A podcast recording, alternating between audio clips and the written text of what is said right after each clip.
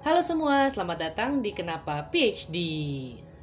Wah, akhirnya setelah nggak tahu nih berapa lama hiatus ya, kayaknya tiga bulan lebih hiatus dari bulan Desember 2020. Oh berarti empat nih, karena sekarang udah bulan April. Akhirnya Kenapa PhD kembali mengudara, ye. Jadi rekan sekalian, rekan-rekan sekalian ya ampun kebiasaan ini nih, kebiasaan ngajar nih soalnya rekan-rekan terus mahasiswa terus. Nah jadi teman-teman kita hari ini kedatangan tamu yang sebenarnya nggak asing lagi nih kalau buat teman-teman yang udah dengerin kenapa PhD di season pertamanya nih. Jadi seseorang ini adalah Kak Vinda Dwi Putri. Yeay. Jadi Kak Vinda ini adalah tamu kenapa PhD di episode ke-17 jadi nggak terlalu lama um, sebelum akhirnya kenapa PhD kemarin hiatus ya gitu jadi Kak Vinda ini adalah seorang uh, udah bukan PhD candidate ya emang udah nggak PhD candidate sih waktu itu kayak udah lulus ya sebenarnya um, Iya, tapi kan belum belum, belum terlalu lama gitu koreksi. ya. Baru kayak, oh iya belum koreksi. Oh sekarang udah aman koreksi. ya kak berarti. Udah. Udah udah dapat gelar ya technically udah kali ya tapi on papernya kan belum ada yang sertifikatnya itu karena oh. terlambat daftar wisudanya waktu itu. Jadi ternyata tetap harus daftar wisuda online walaupun gak datang. Demi dapat sertifikat. Ya oke okay lah berarti. Jadi kak Vinda apa nih dokter Vinda Dwi Putri atau Vinda Dwi Putri PhD kayaknya kalau orang-orang di labku pada pakainya dokter jadi kita ngikut. Ngikut okay. kita ngikut ngikut karena di lingkup itu semuanya dokter gitu kan ngerjainnya hal-hal yang kurang lebih sama. Jadi kita ngikut aja deh. I see. Oke. Okay. ya jadi teman-teman sebagai refresher dan sebagai sedikit pengenal ya jadi Kavinda ini tuh dulu PhD-nya itu terkait dengan apa ya? Jadi kayak gaming for therapy gitu deh gitu ya kalau nggak salah ya kak ya? Iya kita ngembangin game sih. Kavinda ini uh, PhD itu kayak yang kalau di film-film gitu yang kayak kabel-kabel di atas kepala gitu kan. Nah dia kabel-kabel di atas kepala terus uh, dari kabel-kabel itu dia membaca kayak si orang ini tuh lagi kondisinya seperti apa gitu-gitu ya kak ya. Dan itu jadi tuh pakai gelombang otak pakai gelombang otak. Nah ya, itu gelombang ya. otak kata kuncinya tuh. Jadi kayak gelombang otaknya tuh seperti apa kayak gitu-gitu. Wah keren banget deh kayak sesuatu yang di film-film banget. Makanya aku kayak ih seru nih ngobrol sama kak Vina lagi gitu ya. Dan kenapa aku ngajak kak Vina lagi di sini? Karena gini kan aku udah bikin survei kecil-kecilan di Instagram dan teman-teman ternyata lumayan banyak nih yang penasaran terkait kehidupan setelah PhD nih. Jadi life after PhD itu seperti apa sih gitu ya mungkin rekan-rekan di sini udah banyak tahu ya kalau PhD itu kebanyakan tuh kalau nggak jadi akademisi gitu ya jadi dosen gitu. Atau kalau dia dari in, satu instansi dia balik lagi ke instansinya. Nah Kak Vinda ini unik nih karena setelah dia PhD dia tuh ngerjain sesuatu yang lain daripada yang lain gitu ceh lain daripada yang lain setidaknya dari yang aku kenal nih. Nah nanti kita tanya-tanya dulu ya ke Kak Vinda. Sebenarnya dia dari PhD itu ngerjain apa dan pekerjaannya seperti apa dan tentunya bagaimana PhD itu sudah mempersiapkan dia ke dunia yang sekarang Kavinda ini sedang geluti gitu ya. Terus bedanya apa sih sebenarnya setelah PhD dan pekerjaannya sekarang itu kayak gimana? Kayak bakal seru banget ya. Tapi sebelumnya aku nanya dulu nih ke Kavinda, ingat nggak ya kira-kira gitu ya. Jadi Kavinda kenapa PhD? Kenapa tidak? jawabnya agak lama. Tadinya mau nanya gini mau jawaban jujur apa mau jawaban bohong? Tapi enggak deh. Oh. ikutin SOP aja. Ikutin SOP aja. Karena ya kenapa tidak? Betul. namanya juga coba-coba. Loh kok coba-coba? Nggak lah jadi kita biar tahu nih. Jadi nggak cuma PhD itu ngapain tapi setelah PhD itu tuh kira-kira kita bisa ngapain hmm. gitu ya. Ngapain sih kita susah-susah sampai bertahun-tahun gitu ya kak ya? Betul terus betul. habis itu terus habis itu terus habis 4 tahun itu apa gitu kan? Mungkin teman-teman pengen tahu. Oke daripada aku terusnya ngomong nih sekarang aku mau nanya-nanya. Gimana kak setelah PhD gitu ya? Sekarang kak Vinda kerjanya apa sih? Gitu. Kalau habis PhD jadi uh, sedikit mumpung mumpung belum panjang lebar ya ngomongnya. Jadi apa pun yang apa pun yang aku share hari ini itu berdasarkan pengalaman sendiri ya nggak general generalisasi gitu. Mm -hmm. jangan jadi yang mendengar kayak ah aku nanti nggak mau a ah nggak mau b ah gitu kan. Tiap orang beda-beda gitu. Yep, itu nomor yep, satu. yep, nomor dua mm -hmm. uh, diingat-ingat juga aku belum satu tahun sejak kita terakhir ngobrol. Jadi yes, iya ini cukup benar, fresh benar. gitu kan. Jadi mm -hmm. masih seperti hewan sirkus yang baru lepas gitu. Jadi masih agak-agak aduh aduh kehidupan gitu Kalau orang kalau orang biologi ngomongnya emang gini ya langsung hewan sirkus gitu.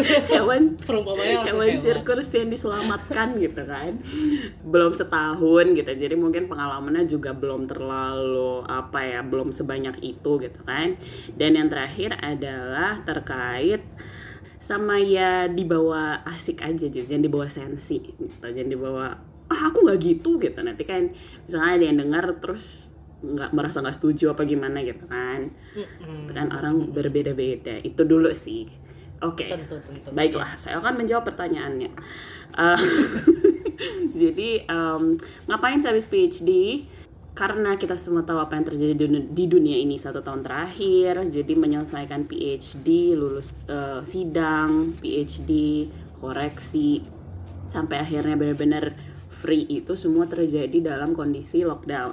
Gitu, dalam kondisi yang namanya bursa pekerjaan di dunia juga nggak bisa kita samain sama pre-covid Yes. Yep. ya kan itu juga harus diingat-ingat nah aku cukup beruntung nih gitu pulang ke Indonesia pada saat itu tanggal 20 tanggal 31 Juli sampai di Jakarta kemudian tujuh hari kemudian langsung untungnya gitu bagian dari orang-orang yang beruntung menurutku ini privilege banget aku langsung dapat kerjaan dan kerjaannya remote Oh. Gitu, jadi- Oke. punya privilege untuk uh, ada di rumah Kalau ini digital nomad ya kayak Iya bisa. ini. uh-uh. Hmm. Padahal sebenarnya sih itu untuk memperkeran situasi aja. Aslinya saya bekerja dari kamar masa kecil saya di Tangerang Selatan gitu kan. Orang kan bayangannya digital nomad di Bali gitu ya. Oh iya. Hmm. Hmm, eh, tapi ini di Tangerang Selatan. Ya mirip-mirip lah, pakai pakai celana pendek gitu juga. Iya, mirip lah. Bisa lah pakai kacamata Mirip, gitu kan keren-kerenan. Terik-teriknya kerja. sama. Mm, kerja di Terik. lapangan basket gitu kan. di persis di seberang rumah ada lapangan komplek ya Iya. kan jadi memang anak lapangan gitu Ah. for real For real. lapangan basket bisa lapangan parkir bisa. Terus eh, jadi itu keberuntungan sekali itu ibaratnya apa ya nyarinya juga nggak terlalu sulit. Dan pada saat itu entah ini apa saya doang apa banyak yang merasakan juga. Banyak dengar dari teman-teman beberapa sih bukan cuma teman-teman yang orang Indonesia yang merasa habis PhD tuh Vin aset gue habis katanya. Tabungan gue habis. Jadi gini kan ada orang yang eh, beasiswa cuma tiga tahun cuma tiga setengah tahun tapi tesisnya beres empat tahun. I see. Iya. jadi dia full survival pakai tabungannya. Dan itu terjadi pada diriku. Hmm, oke. gitu. Dan harusnya plannya itu sebenarnya nggak selama itu ada di UK plannya itu adalah pulang ke Indonesia sebelum summer lah tahun lalu tapi karena pesawatnya aja nggak ada gitu Iya, iya. jadi nggak ya gimana bahkan tuh sampai terakhir kita ngobrol ya Gabi itu aku pakai visa gratis Hmm, Visa darurat. Oh iya, iya, iya. waktu itu tuh kita ngobrol soalnya masih kayak bulan-bulan Nah. itu Juli Agustus gitu ya kayak kalau nggak salah ya. Juni iya bulan Juni uh-uh. jadi pas saat itu setiap diberi pembaharuan visa yang baru tuh diberi pembaharuan cuma 30 hari terus di hari ke-31 kita nggak dikasih kabar. Ya makanya 2-3 hari kemudian baru dikasih kabar. Iya udah deh kamu kita perpanjang lagi. Ya nggak gitu caranya dong imigrasi. Kan saya nggak bisa tidur. Iya. Ya kan, karena- daripada tiba-tiba dideportasi ya itu gimana dia. ya kan? gitu kan nggak lucu. Ntar tiba-tiba satpol pp datang gitu kan satpol pp UK gitu kan datang kita nggak tahu kan gitu. Digusur apa gimana jadi deg-degan itu satu. Nomor dua kalau tiba-tiba dia minta oke kamu harus uh, apply visa yang normal nih perpanjangan yang normal. Nggak ada uangnya. Nggak ada uangnya. Uangnya dipakai buat survival. Tabungan dipakai buat survival. Jadi ini terjadi di setidaknya ada beberapa teman sih dan lagi-lagi ini bukan generalisir tapi ada beberapa teman yang curhat juga gitu. Eh, wah Vin beneran deh habis PhD itu duit gua habis tabungan habis kata dia gitu. Jadi kayak begitu diberi rejeki tujuh nggak sampai tujuh hari ada di Indonesia dikasih job kan rasanya kayak waduh Tuhan baik banget gitu kan. Terus ya udah dijalanin eh, dan ternyata memang walaupun tidak tidak ada kaitannya sama perneuroan per otak manusiaan itu tapi ada kaitannya dengan uh, biomedical engineering. Biomedical engineering itu kan memang degree PhD ku di biomedical engineering gitu kan? Mhm. ya one way or another cocok lah dicocok-cocokin gitu. Kita kan namanya uh, ini ini satu skill yang menarik untuk PhD juga gitu. Iya, iya, iya. beradaptasi lah dengan kondisi. Uh, mungkin begitu beres skenario nya adanya yang kayak sekarang nih. Ya dicoba aja dulu gitu beradaptasi kan kita nggak tahu sampai kapan gitu kan apalagi di situasi kayak gini gitu. Aku benar-benar bilang ke diriku sendiri I can't afford to be jobless. Mm, mm. waktu itu. Jadi kayak oke. Eh, itu sebelum dapat tawaran ya itu itu sebelum dapat tawaran tiba-tiba pulang eh dapat tawaran. Jadi ya udahlah dijalanin. Seru banget karena pekerjaannya itu di startup.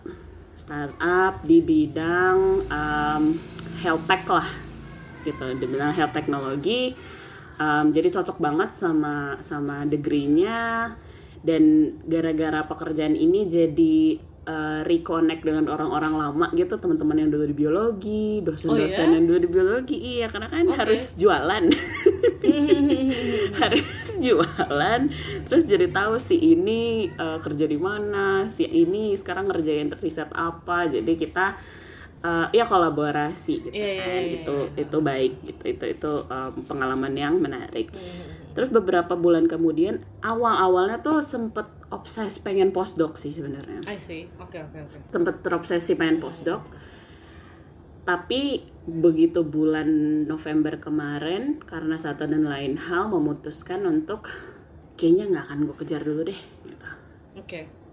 Iya, iya. bukannya berhenti total tetap terbuka untuk di masa depan kalau ada kesempatan tapi not now Oke. Hmm. not now gitu. jadi memutuskan untuk uh, nggak nggak ngejar postdoc dulu start November kemarin sebelum sebelumnya sampai November tuh masih aktif ngirim-ngirim aplikasi gitu sempat apa interview dan lain sebagainya juga gitu ada yang dapet ada yang ditolak ada yang hampir dapet ada yang dapet tapi tahun depan pokoknya macem-macem deh jawaban jawabannya tuh ada yang dijanjiin kayak hawa-hawanya dapet gitu ya terus habis itu ditelepon katanya e, Vina nggak bisa karena lowongannya kita cancel Hmm. Kenapa di cancel? Karena kan kita pakai otak itu tadi ya.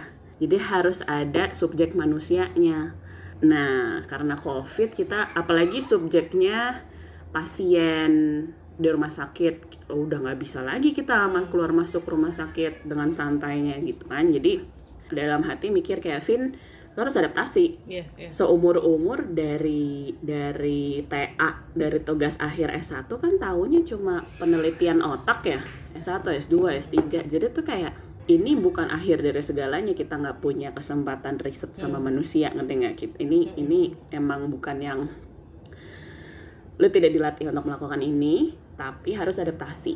Harus cepat gitu kan harus adaptasi cepat gitu mikir cepat gitu. Akhirnya ya adaptasi enjoy banget sama posisinya enjoy banget apa ya mindsetnya tuh dirubah jadi kayak ini ini mungkin ya ini mungkin mungkin kalau aku tetap kerja pakai EEG gitu-gitu aku bakal berasa ih gue kan expert gitu Hmm, hmm, hmm. EEG Tapi apa kak? karena- Mungkin teman-teman Oh iya sorry, EEG itu electroencephalography. Kayak yang tadi Gabi bilang ada kabel-kabel di kepala itu. Hmm. Nama alat untuk merekam merekam gelombang otak itu namanya EEG gitu, Ah, oke, electroencephalograph. Sip, sip, sip. Nah, sip. Iya. dari dulu kan taunya pakai EEG gitu ya, riset Iya, dari iya. S1 gitu kan. S2, S3 dan lain sebagainya cuma taunya tuh riset otak gitu. Jadi Iya. begitu uh, sekarang disuguhin pekerjaan yang baru yang harus dari nol belajarnya itu jadinya tertantang sih. Hmm. Jadi tertantang, jadi terasa grounded lah kayak lo tuh nggak ada apa-apanya Vin gitu.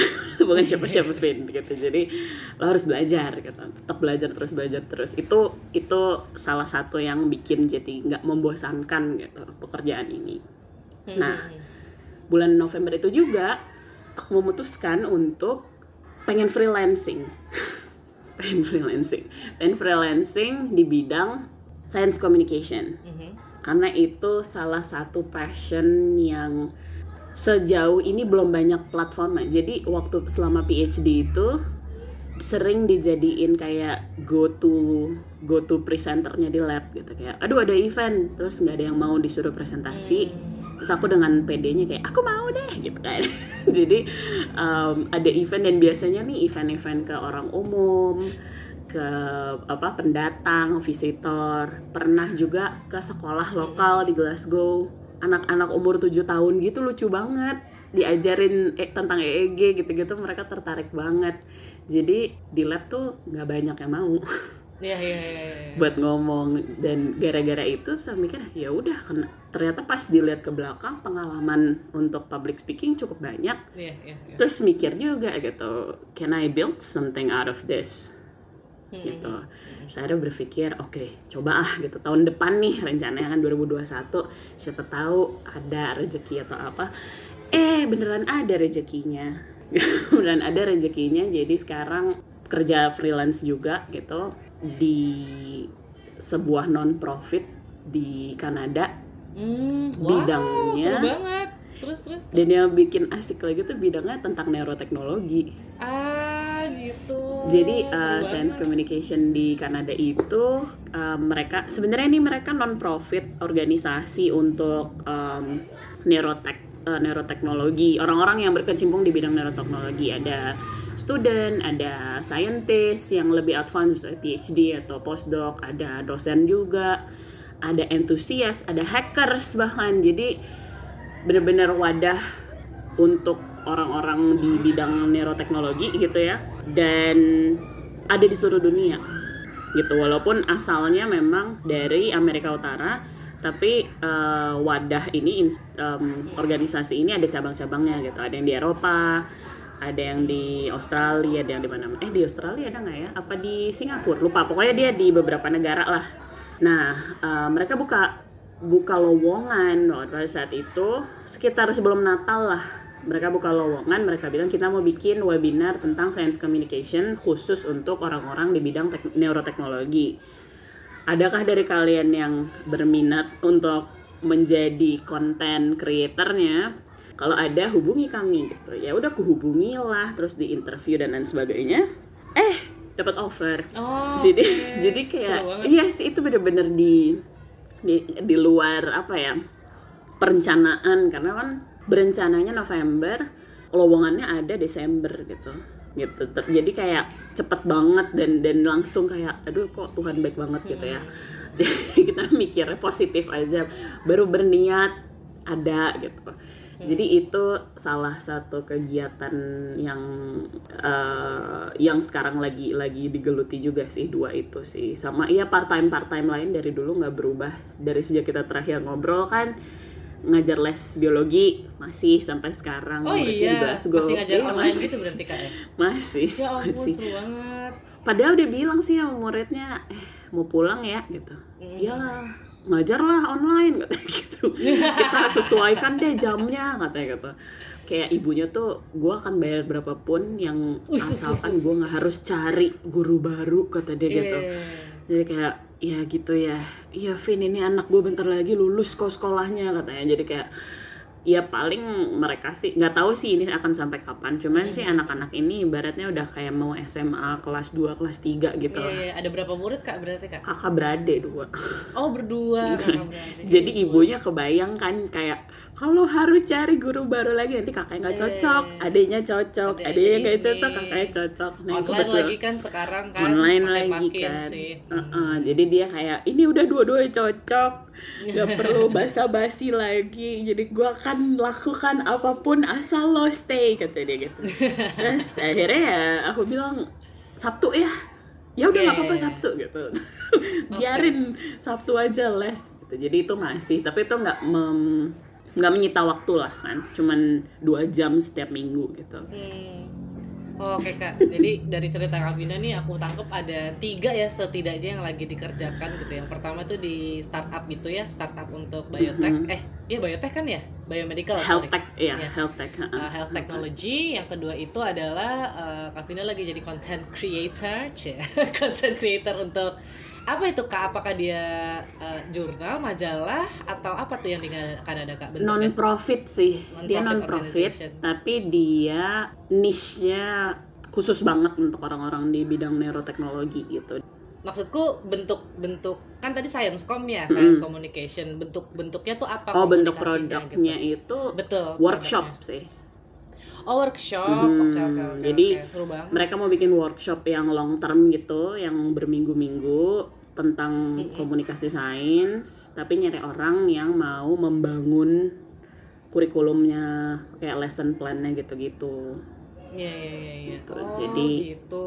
Jadi lagi ngerjain itu, Iya. itu berarti Kavinda kontraknya berapa kayak jam-jaman Jam, gitu ya, iya, berapa jam per kontrak. minggu Mm-mm. gitu ya. kontraknya sih lebih pokoknya mau ini molor mau ini cepat dikasih jatah sekian ratus jam Oh gitu. Oke, Mhm. jadi begitu berapa ratus jam itu selesai dan the contract ends gitu Iya. ceritanya. ya. Iya, ya kontrak ends kalau udah launching juga kan workshopnya. Kalau udah launching. Kalau Oh, udah oke. kalau Kemarin waktu dari Desember launchingnya berarti di kapan tuh kak? jadi efektif kerja tuh dari awal Februari.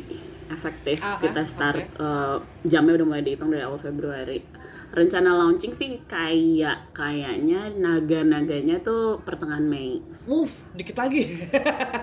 Pas banget habis lebaran. Iya, cepet banget ya. Februari, Maret, April, Mei. Oh, Mm-mm. cool gitu. Jadi gitu, gitu. cukup deg-degan sih dan Iya, iya, iya. untungnya faktor Kanada itu tadi jadi eh, jamnya kan nggak ada bentrok, beda ya? Heeh, jamnya nggak ada bentrok, cuman deg-degannya Ramadan bentar lagi. Iya, Sem- iya. sempet pusing tuh, aduh Akan- kalau eventnya pas lagi sahur apa Iya. kabar gitu kan, jadi sempet deg-degan, cuman sekarang sih udah lebih lebih santai sih, nyaman banget.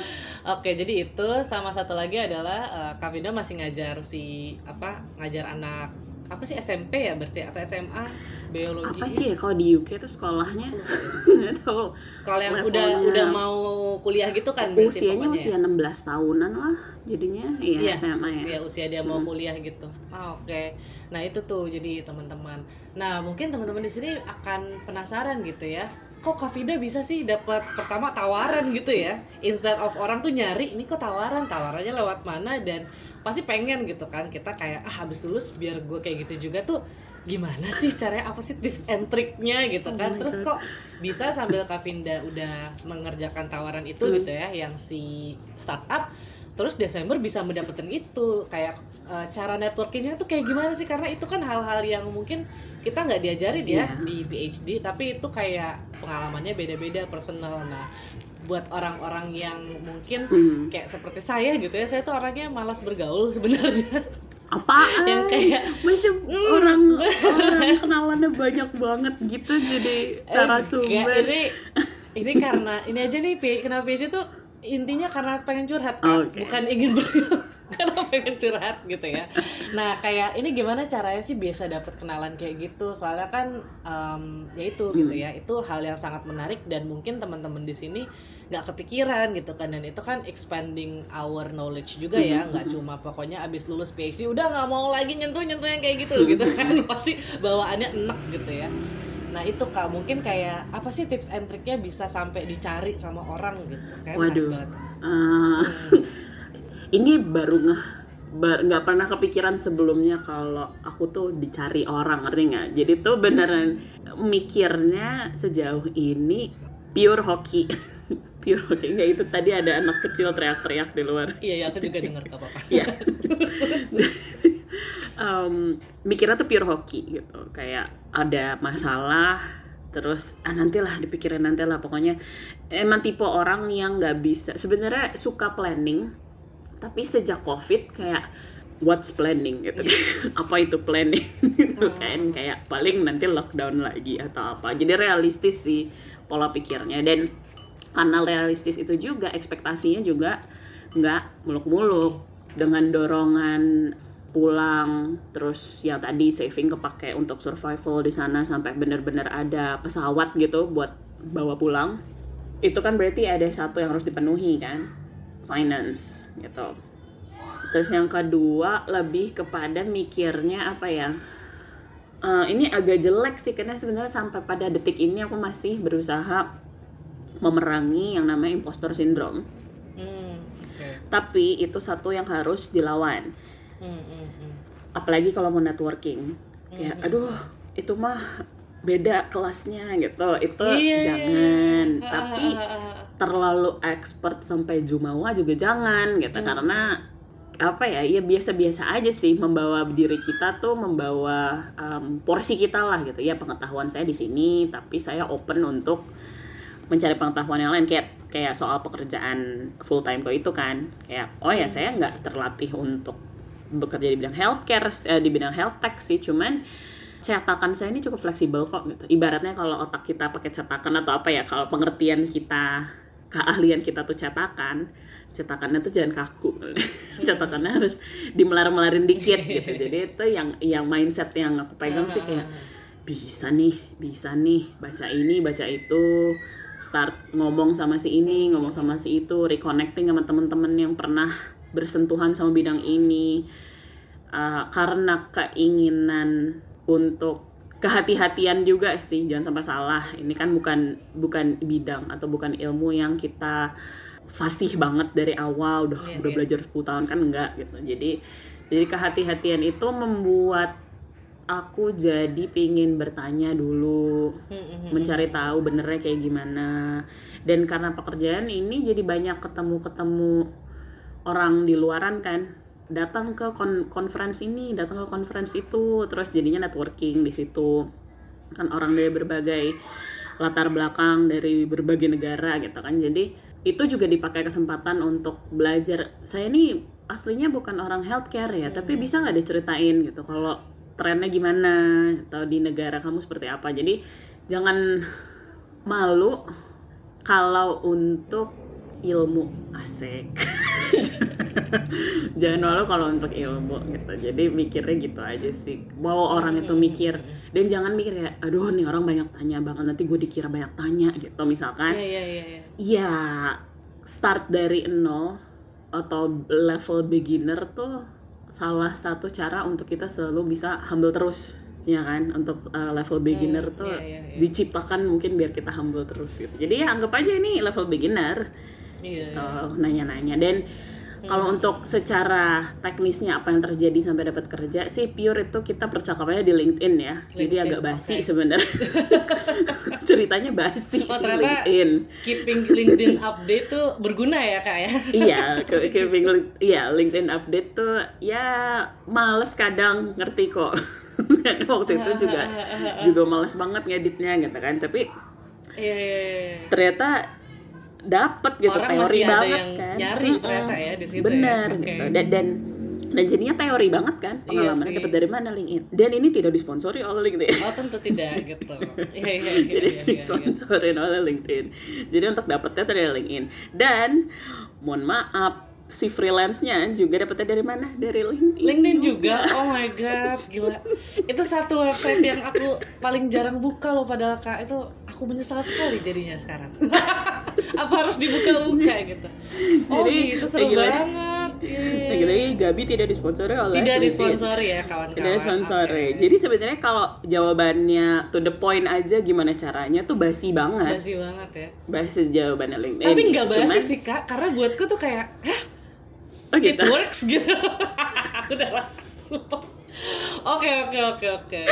Iya iya iya. ya kan mentalnya mental akademisi gitu kak. Jadi oh ternyata LinkedIn tuh menarik ya. Itu teman-teman tuh kalau misalnya mau ke arah-arah yang industri atau gimana tuh. Ternyata LinkedIn Ternyata menarik itu ya. juga Wow. sama seperti Oke. Gabi nggak pernah disentuh selama PhD.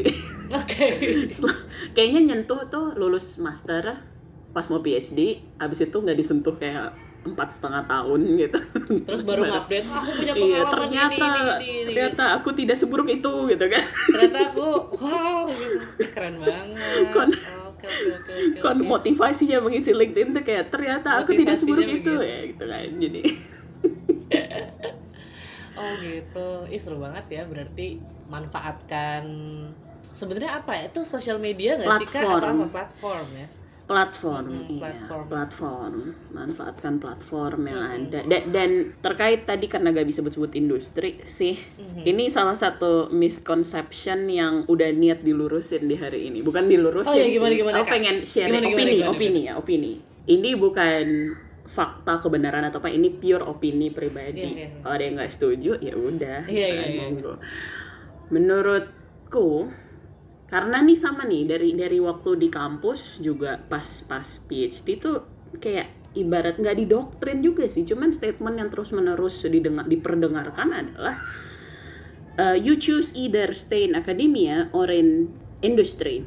Iya. seolah-olah dunia ini cuman ada akademia dan industri. Dan itu kayak kayak abu-abu bang industri itu apa tuh kayak nggak terlalu karena industri kan luas ya definisi industri gitu-gitu. Jadi mungkin maksudnya tuh ya kerja di akademisi atau non akademisi dan untuk mempermudah non akademisi jebret di hajar sebutannya industri. Mungkin. Gitu. Padahal perlu kita lihat lagi di level yang lebih core akademik itu an industry of its own. Akademisi itu bayangkan ada berapa lulusan bayangkan ada berapa anak PhD yang FIFA dalam satu hari. Mhm, mhm, mhm. itu cuman di satu jurusan. Bayangkan di satu universitas bayangkan di satu kota satu negara seluruh dunia. Berapa orang PhD yang lulus dalam satu hari? Terus di total dalam satu tahun ada berapa orang PhD yang lulus?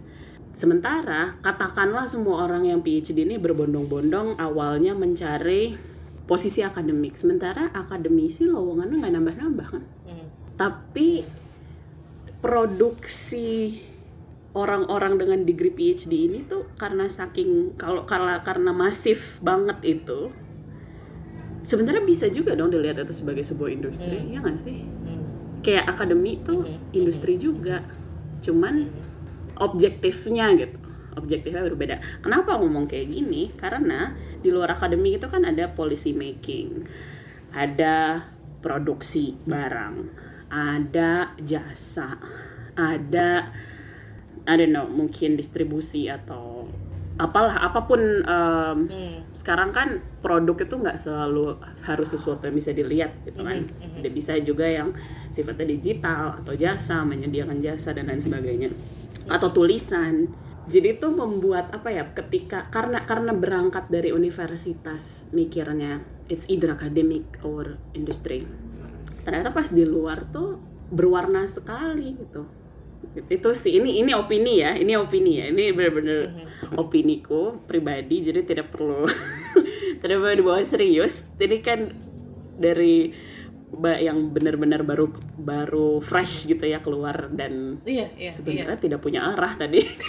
Gitu, tidak terlalu banyak arah bingung lagi pandemi gitu. Jadi em, itu sih jadi jadi menarik aja kayak eh, iya ya kok dulu cuma dikasih tahu akademi atau industri seolah-olah di dunia ini tuh cuma ada dua lubang dan bahkan kalau udah masuk akademi pun mau sambil kerjain industri bisa udah masuk industri pun apa pun whatever it means dengan industri mau sambil ngajar-ngajar atau sambil postdoc juga bisa gitu Mhm.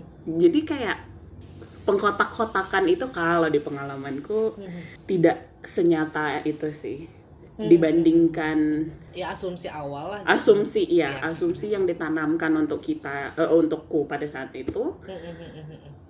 dan kenyataannya di lapangan tuh beda gitu. Jadi kayak jadi jangan takut sih jangan terlalu kemakan asumsi.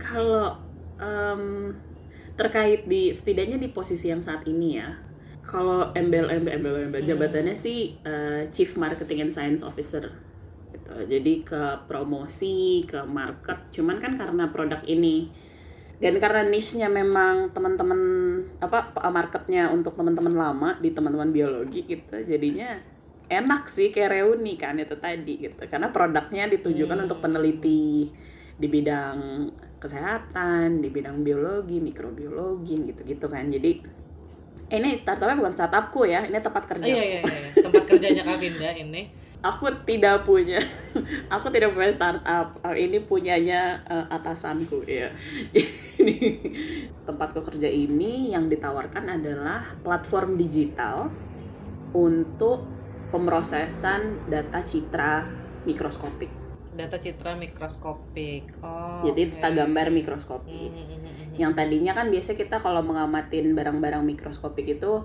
pakai Pakai tangan gitu ya, pakai mikroskop binokuler Eh, pakai mata jebret gitu kan ditempelin ke mata Nah, dengan yang kita lakukan itu bisa di digital, digitalisasi gambarnya. Terus kita lihat gambarnya di screen gitu kan, di layar. Nah, bedanya adalah sebenarnya perusahaan-perusahaan besar di dunia udah bikin mikroskop digital. Konsepnya kayak scanner gitu. Jadi masukin preparat di situ, di scan, cerut muncul di layar. Iya, iya, iya. Analisis dari situ. Tapi karena kita hidup di Indonesia dan budget untuk pengadaan mikroskop yang kayak gitu itu miliaran satuannya, Oke. ya kan jadinya tidak menjawab pertanyaan fasilitas kesehatan yang di daerah ya, Hmm, iya. yang di pedalaman gitu. Jadi gimana caranya kita bikin ini sesuatu yang bisa digunakan dengan uh, mikroskop binokuler yang udah memang banyak gitu di Indonesia.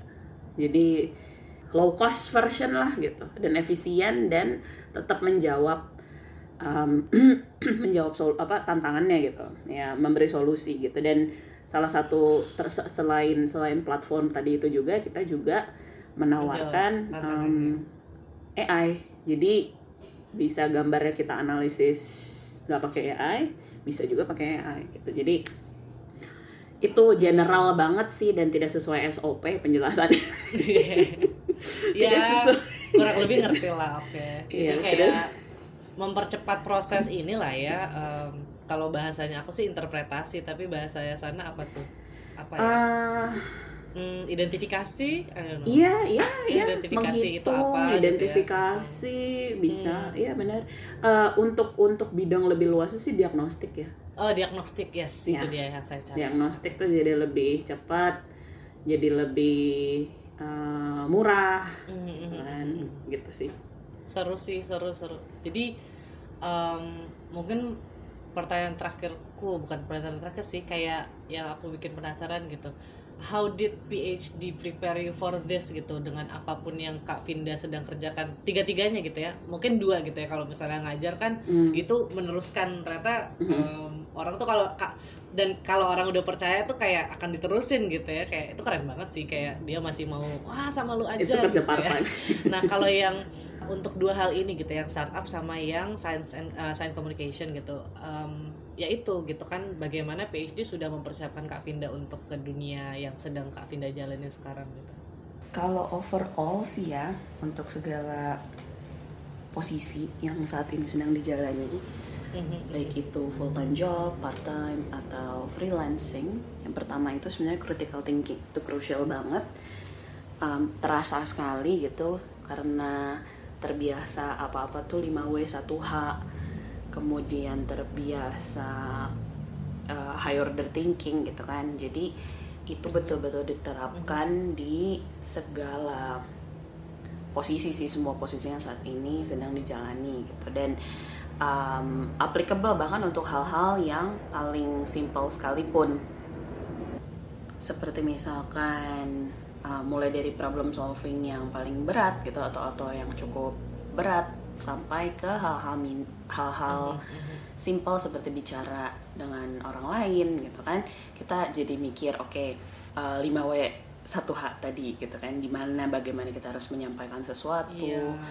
Um, siapa dengan siapa kita bicara gitu cara kita. Hmm. dan jadinya semacam menempat belajar menempatkan diri juga sih itu campur-campur si critical thinking ini Iya. membantu kita untuk menempatkan diri. Karena kan kita tidak lagi di lingkungan setidaknya uh, aku gitu ya nggak nggak lagi ada di lingkungan yang uh, seperti pas PhD dulu gitu. Saat ini lingkungannya lebih beragam. Mungkin ada orang yang aku temui pengertiannya sampai level ini gitu. Ya aku nggak bisa bicara misalkan terlalu teknis atau terlalu spesifik atau gimana. Jadi uh, critical thinking dan menempatkan diri itu berjalan berdampingan gitu.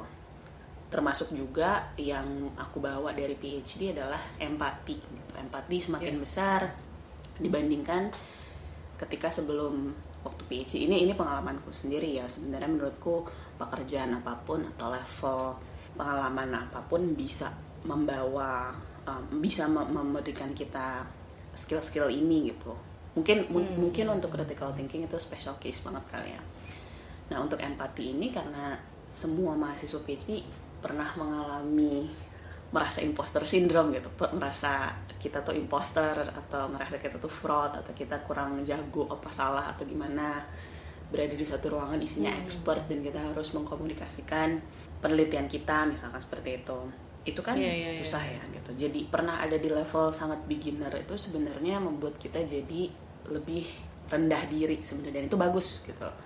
Jadi saat ini pun mungkin Gabi bisa lebih relate gitu ketemu eh, mahasiswa kan Iya, jadi iya, mikir iya. oh ya saya dulu juga pernah seperti mereka. Saya juga dulu pernah ada di posisi dengan pengertian yang belum setinggi sekarang misalkan seperti itu. Nah empati ini sepertinya harus ada di siapa pun gitu nggak perlu nggak perlu jadi lulusan PhD tapi berguna banget gitu harus diingat gitu harus diingat dulu kita dari mana. Jangan cumain fancy gelarnya tapi uh, empatinya tidak dimainkan gitu kan Uh, itu tadi terkait critical thinking cara menempatkan diri empati.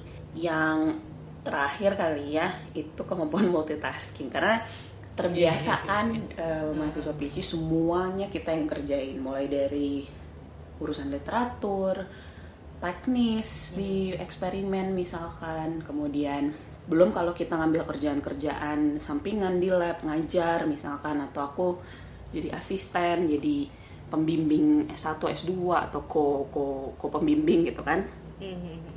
terbiasa semuanya dikerjakan sendiri Iya. sebenarnya ada bagusnya ada enggaknya kalau di pengalamanku jadi bagusnya terbiasa multitasking sih karena sekarang lingkungan kerjanya lingkungan kerja di startup yang masih baru mulai juga gitu hitungannya jadi kadang satu orang mengerjakan beberapa hal gitu kan Mhm. Belum terlalu ada pembagiannya yang terlalu Iya, uh, iya, iya, jelas iya. gitu jadi nggak masalah sih nggak kaget gitu nggak kaget karena udah terbiasa pas PhD multitasking kemudian kalau dibandingin dengan PhD mungkin lebih apa ya yang dipikirkan lebih luas karena iya, bukan iya, cuma benar. terkait penelitian kita tapi kan kalau misalnya di misalnya di pekerjaan terkait produk terkait klien Yes, exactly. terkait uh, teman-teman di tim gimana tanggapannya dan seperti itu kan. Banyak uh, faktornya. Sebenarnya PhD juga banyak faktor sih tergantung mungkin tergantung riset masing-masing juga. Cuman kalau waktu pengalamanku yang harus aku ibaratnya puaskan gitu puaskan memuaskan itu kan ke tim pembimbing gitu kan. Ke pembimbing sama ya ke aku sendiri sih gitu kan. Jadi nggak terlalu luas impactnya untuk um, orang lain. Sementara kalau bekerja kan impactnya luas ya. Jadi multitasking untuk hal yang impactnya lebih uh, mempengaruhi lebih banyak orang. Itu kali ya. Wah, ini aku setuju banget sih soal itu. Dan aku bahkan tidak tahu ya hal seperti karena ya itu dia karena kita berdua sama-sama PhD gitu ya dengan kayak pacunya kita juga nggak jauh-jauh beda lah ya nggak terlalu um, apa namanya nggak terlalu banyak kerja yang bukan di akademisi maksudnya kayak abis kuliah terus S2 terus kan S3 gitu nggak terlalu banyak spasi di di luar itu gitu ya dan aku tidak tahu Iya, apakah iya, benar. uh, perasaan seperti itu kayak kalau misalnya ngeliat sesuatu tuh not as it is tapi as di belakangnya ada apa gitu kan selalu kita tuh kayak gitu nah Iya, itu iya. aku nggak tahu Iya. apakah hal-hal seperti itu tuh ada sense itu nggak sih di orang-orang yang uh, belum atau tidak melewati masa PhD gitu itulah makanya salah satu motivasi aku bikin kenapa PhD ini karena kalau semakin banyak orang yang bisa berpikir seperti itu kayak dunia ini semakin indah gitu loh kak sumpah gitu kayak gak, ya kalau orang ngomong semakin kayak ideal agak-agak gitu ya. lebih utopis gitu ya Iya. cuman ya itu maksudnya kayak Iya. no gitu kalau lo ngeliat sesuatu nggak nggak selalu as it is gitu pasti kayak ada ada Iya, sesuatu iya. di belakang itu ada sebab kalau ada orang ya. marah gitu ya atau lagi bete atau apa kayak nggak nggak ngelihat dia bete cuman kayak wait what did I do atau kayak what what what did he went through Ada gitu apa? kan kira-kira kayak Hmm, gitu mhm. Itu menarik banget sih karena itu dia karena perjalanan Iya. kita sangat tidak pendek ya kak apa Iya, yang kelihatan bener. di berapa ratus halaman itu tuh terjadinya empat tahun lalu gitu Wah, bener gitu. Dan, dan, berangkat kepada itu tadi sih, apalagi yang tadi aku share ya soal imposter syndrome. Iya. Ter- Karena kebayang aja ada orang dulu dulu jujur nih jujur nih nggak mau nggak mau sok angelic gitu kalau ada orang bertanya kita harus jawab dulu dulu eh, dulu Vinda season 1 gitu. Oh wow. Iya iya iya. iya. Masih under underfunded gitu seriesnya season 1 masih. Masih nyari-nyari ini ya, masih nyari-nyari uh, pengunjung, penonton Iya, gitu itu kan. masih nyari-nyari market gitu ya. Ah, Jadi ah, ah. Vinda season 1 tuh lumayan berasa so eksklusif gitu. Ah, oh, nggak ngerti sains sih. Nggak Iya, ngerti sains kok ngomong. Iya kayak gitu ngerti Kurang baca nih sih. Nah, iya bener gitu. Padahal kita nggak bicara kayak Vin lo tuh privilege, lo Yes, bisa exactly. sekolah nggak pakai mikir, banget, banget, banget. Bisa bisa tinggal minta sama Pak, Bu mau beli buku dibeliin. Ngerti nggak sih yang kayak itu tuh kayak di rumah udah ada internet dari tahun udah 20 tahun lebih kita pakai internet. Jadi dan itu kan nggak semua rumahnya Iya. seperti itu. Jadi jujur nih dulu ketika muda eh ketika muda 10 tahun yang lalu aja aku masih kayak gitu. Mm, mm. Masih kayak aduh cari sendiri kali gitu. Iya iya iya. iya. Padahal kan ya nggak semua orang punya akses Win gitu. itu betul. itu learning by learning by doing apa ya Um, Learning by falling.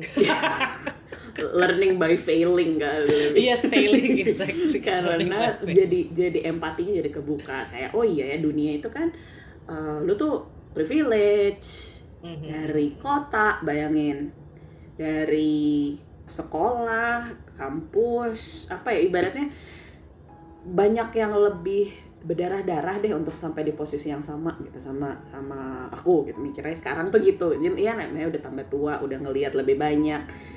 Ketika ada ilmu diserap ya kita mengedukasi diri dan kita berubah gitu kan. Mhm, itu kan konsepnya belajar Iya, gitu iya. kan. Jadi em, di situ beneran kelihatan kayak kalau ada orang mendekati cari informasi jadi apa ya jadi yang orang yang informatif lah gitu Iya iya iya iya. jangan jadi malah gitu sombong kan? Heeh, karena Hmm. kalau enggak jadi kayak gini nih ilmu sains jadinya eksklusif ketika ada outbreak seperti ini kepercayaan masyarakat nah Betul. Orang malah kayak ah apaan gitu. Nah, kan. di situ kita lihat jadi kayak itu vaksin ada chipnya, chip apa gitu kan. Padahal sebenarnya ya, cuman kita juga nggak boleh capek gitu untuk Iya.